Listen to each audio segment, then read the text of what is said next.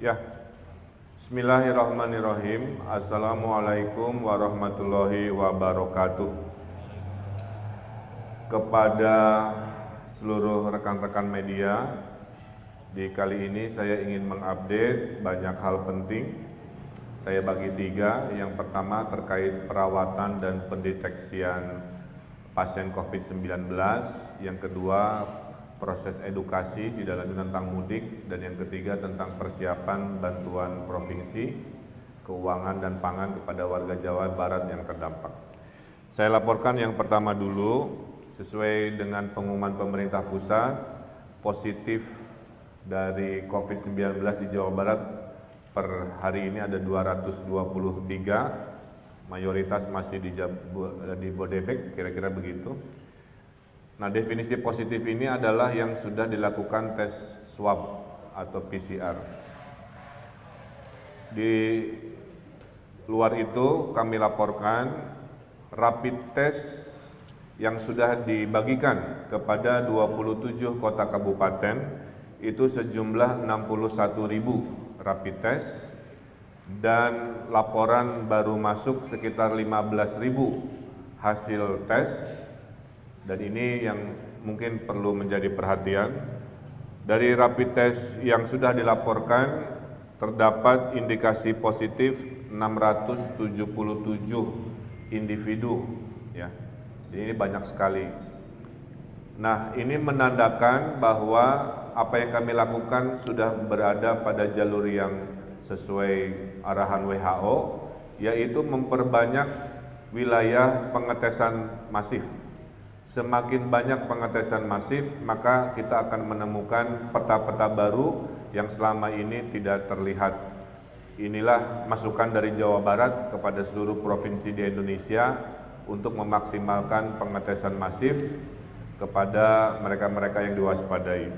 Dari 677 itu, paling besar terindikasi positif RDT ya, belum confirm PCR, itu 310 ada di kota Sukabumi di institusi kenegaraan. Kemudian terbesar kedua 226 indikasi positif di kota Bandung datang dari klaster GBI yang Lembang yang terus sampai hari ini pengetesan kita laksanakan. Jadi hari ini kita masih melakukan pengetesan sampai total 61 ribu RDT ini bisa kita selesaikan dan kita terima hasilnya. Temuan kami juga saat ini adalah terdapat empat institusi kenegaraan yang uh, terindikasi positif tapi untuk dites lebih lanjut. Kesimpulannya, saya menghimbau kepada lembaga kenegaraan di pemerintah pusat yang memiliki lembaga pendidikan berlokasi di Jawa Barat agar segera berkoordinasi dengan kami untuk melakukan pengetesan siswa-siswa yang sedang berasrama atau tinggal e, berpendidikan di institusi pendidikan kenegaraan tersebut karena ditemukan indikasi positif di empat institusi kenegaraan yang berlokasi di Jawa Barat. Yang kedua, terkait proses edukasi dan uh, percepatan terkait PSBB saya laporkan Provinsi Jawa Barat kembali menghimbau agar warga di seputaran Jakarta untuk tidak mudik. Kami mengapresiasi rencana fatwa dari MUI yang akan memberikan fatwa haram bagi mereka yang mudik di tengah pandemi COVID. Tadi Pak Wapres menyampaikan sudah dalam diskusi informal dan akan diperkuat secara formal. Mudah-mudahan ini menguatkan kenapa fatwa ini menurut kami sangat krusial karena kami menemukan tiga kasus, satu kasus di uh, Ciamis di mana lansia yang tadinya tidak ada masalah menjadi positif COVID-19 konfirmasi swab karena didatangi anaknya yang datang dari Jakarta. Kemudian dua sisanya adalah mereka yang mudik dari Jakarta datang ke kota Bandung sehingga dites juga dua-duanya adalah positif. ini mengindikasikan dari dua kasus Ciamis dan Jakarta bahwa potensi penyebaran virus COVID-19 di Jawa Barat akan luar biasa eh, mengkhawatirkan jika kita tidak bisa mengendalikan arus mudik ya. Dan saya sampaikan eh, lebih lanjut bahwa mereka yang tidak mudik dari seputaran Jakarta akan ditanggung hajat hidupnya oleh pemerintah DKI Jakarta untuk KTP Jakarta dan untuk perantau di Jakarta yang tidak berKTP Jakarta akan ditanggung oleh pemerintah pusat melalui Kementerian Sosial, kira-kira begitu. Kemudian juga kami melaporkan uh, bahwa kami sudah mendistribusikan APD kurang lebih uh, sekitar 16.900 hari ini kepada seluruh rumah sakit dan daerah termasuk yang dikirim oleh Jack Ma dari Alibaba yang memang uh, diperuntukkan untuk Indonesia melalui Kementerian Investasi dan Maritim. Itu sudah kami distribusikan ke daerah-daerah dan juga kepada seluruh kota kabupaten. Uh, dalam isu edukasi, kami terus mengedukasi satu terkait penolakan pemakaman-pemakaman yang masih terjadi di seluruh Indonesia, juga terjadi di Jawa Barat, kami sudah mendapatkan dukungan fatwa-fatwa dari ulama-ulama, dari Kiai Am Amarudin, dari Aagim, dari Ustadz Samsi Ali, untuk menghimbau warga jangan menolak terjadinya pemakaman uh, pasien COVID. Karena secara ilmiah dari kedokteran menyatakan 7 jam sejak jenazah itu meninggal, maka virus itu sudah mati, kemudian diperkuat oleh pembaleman, desinfektan oleh rumah sakit, dibungkus oleh plastik dan ditutup oleh peti mati. Sehingga tidak ada lagi peluang yang namanya virus untuk hidup. Sehingga saya himbau kita gunakan ilmu dan pengetahuan dalam mengambil keputusan. Jangan oleh provokasi tanpa ilmu, tanpa pengetahuan. Warga berwaspada tapi emosional, bukan berwaspada eh, eh, dengan cara rasional. Untuk memperkuat itu, saya sudah mengirimkan surat edaran kemarin ke seluruh kota kabupaten agar melakukan persiapan pemakaman dengan maksimal, melakukan edukasi kepada masyarakat, dan jika memungkinkan menyiapkan makam juga yang khusus yang bisa digunakan secara maksimal oleh pasien-pasien uh, COVID. Terakhir, dari sisi penguatan ekonomi sudah masuk waktunya uh, keresahan dari warga sudah kami monitor Eh, kami sudah memutuskan bersama Dewan total anggaran penanggulangan COVID ini eh, di Jawa Barat adalah kurang lebih sekitar 16,2 triliun rupiah. Saya ulangi, 16,2 triliun rupiah terdiri dari 3,2 triliun bantuan tunai dan pangan dan 13 triliun proyek padat karya untuk mereka yang tidak punya pekerjaan setelah tren turun dari COVID-19 bisa kita uh, hadapi. Nah, dari 3,2 triliun ini kita akan mengisi 25% sampai 40% ekonomi terbawah. Karena kalau dari 0 sampai 25% itu ditanggung kartu sembako dan kartu PKH, 25% sampai 40% terbawah adalah tugas dari provinsi. Sebagian kota kabupaten saya apresiasi mereka berniat untuk menambahi eh, kekurangan-kekurangan jika memungkinkan. Nah, 500 ribu rupiah yang akan kami uh, hadirkan secepatnya kalau lancar, karena hari ini masih proses pendataan. Dari data itu akan keluar SK Wali Kota Bupati. Jika SK Wali Kota Bupati sudah keluar, kami akan mulai melakukan bantuan mulai minggu depan. Prosesnya adalah untuk sembako kami akan membeli dari pedagang pasar.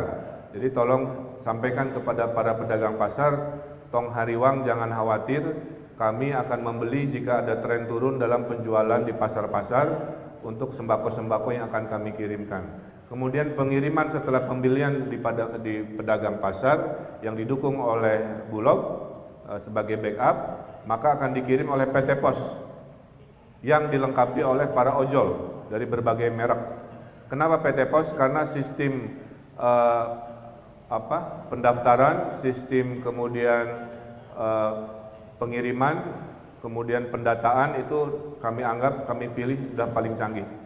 Tapi tim yang memberikannya itu nanti adalah tim ojol. setiap diberikan kepada yang berhak, maka kita membayari uh, tim ojol itu uh, dengan insentif dan upah yang datang dari anggaran 3,2 triliun ini kira-kira begitu.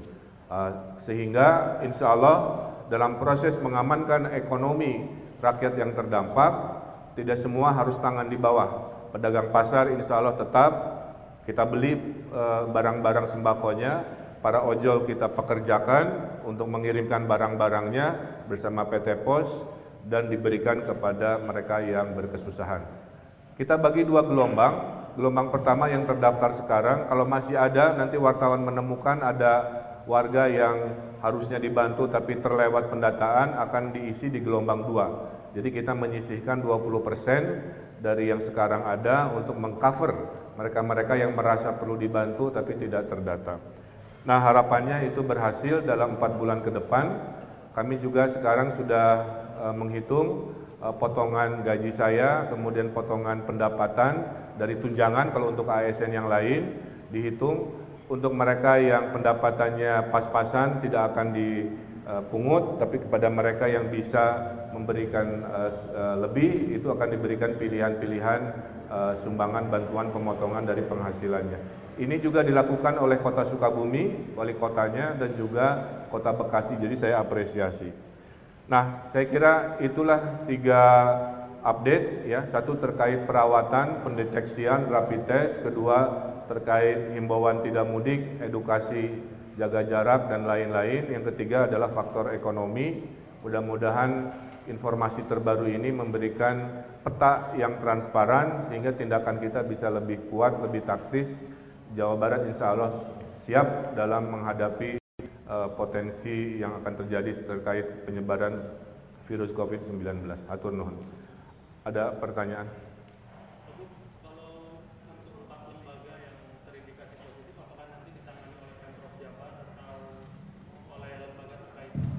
Uh, dari empat lembaga kenegaraan, pola hubungannya adalah pengetesan akan dilakukan oleh internal, tapi alat rapid testnya diberikan oleh kami dari provinsi kira-kira begitu. Itu yang kami lakukan juga di Sukabumi, ditesnya oleh tim internal, tapi rapid testnya sebanyak 2000 lebih kami hadirkan dari provinsi. Kemudian soal uh, proses rapid test kan dari 61 ribu alat yang sudah dibagikan, kenapa masih minim gitu Pak data yang di store oleh Pemprov Jakarta? Ya, karena e, dinamikanya beda-beda Kang. Contohnya Kota Bandung ingin masif di GBLA ternyata ada dinamika penolakan kan begitu ya. Ada juga yang prosesnya belum bisa menemukan e, pola yang drive thru. Jadi e, sedang kita evaluasi tapi saya kira dibandingkan mohon izin provinsi-provinsi lain kita sudah yang paling banyak mengkampanyekan mensosialisasikan dan hasilnya kita menemukan tadi peta-peta baru yang memungkinkan kita mengisolasi, memblokade dengan terukur dan baik saya kira.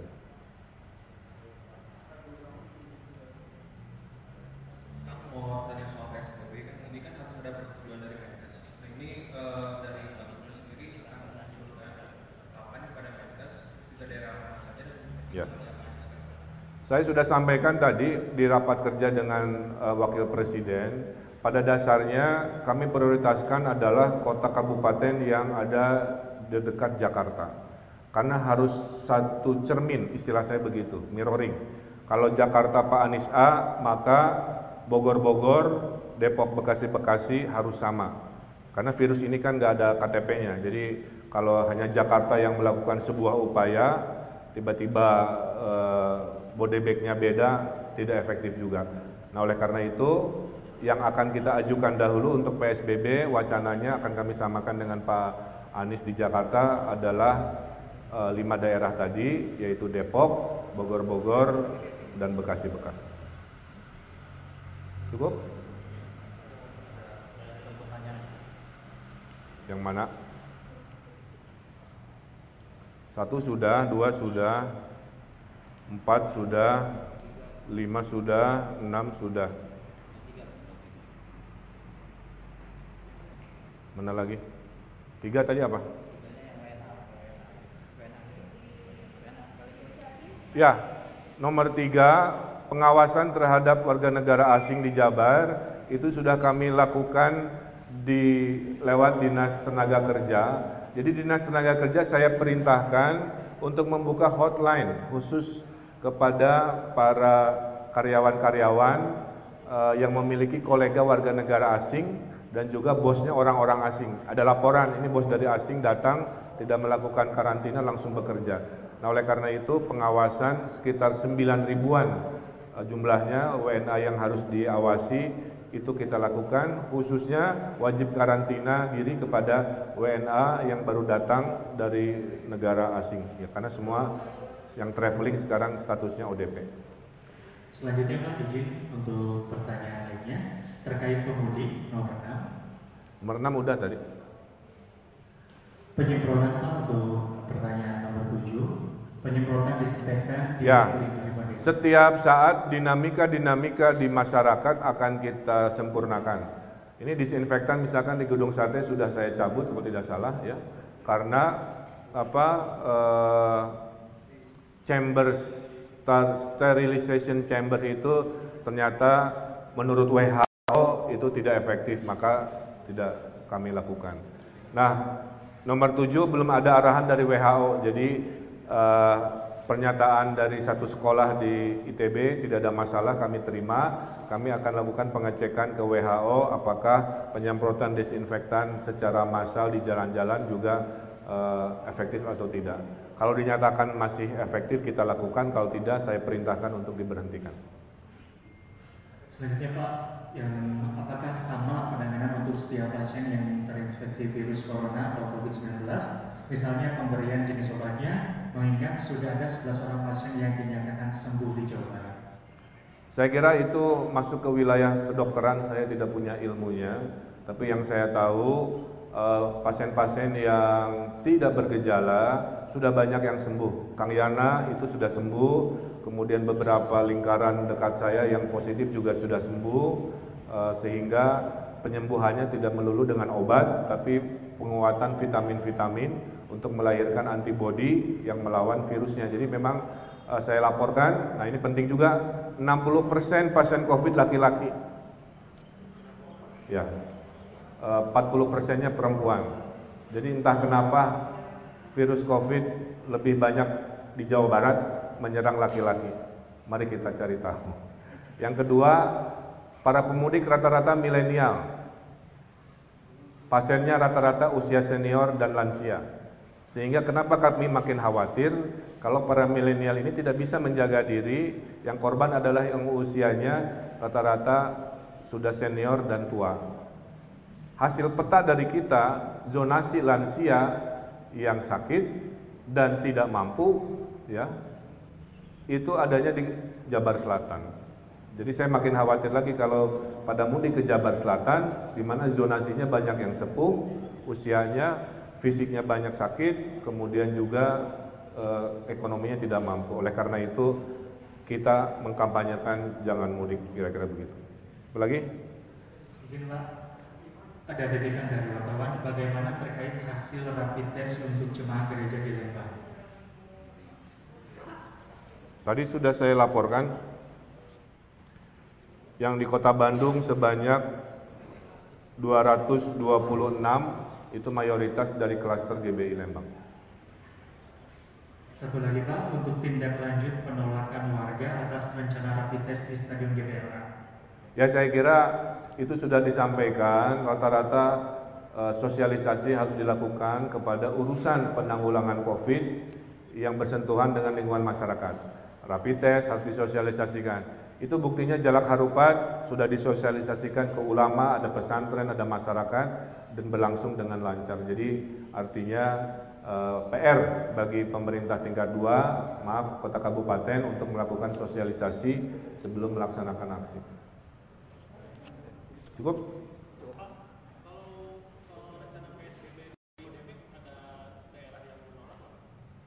Masih kita koordinasikan.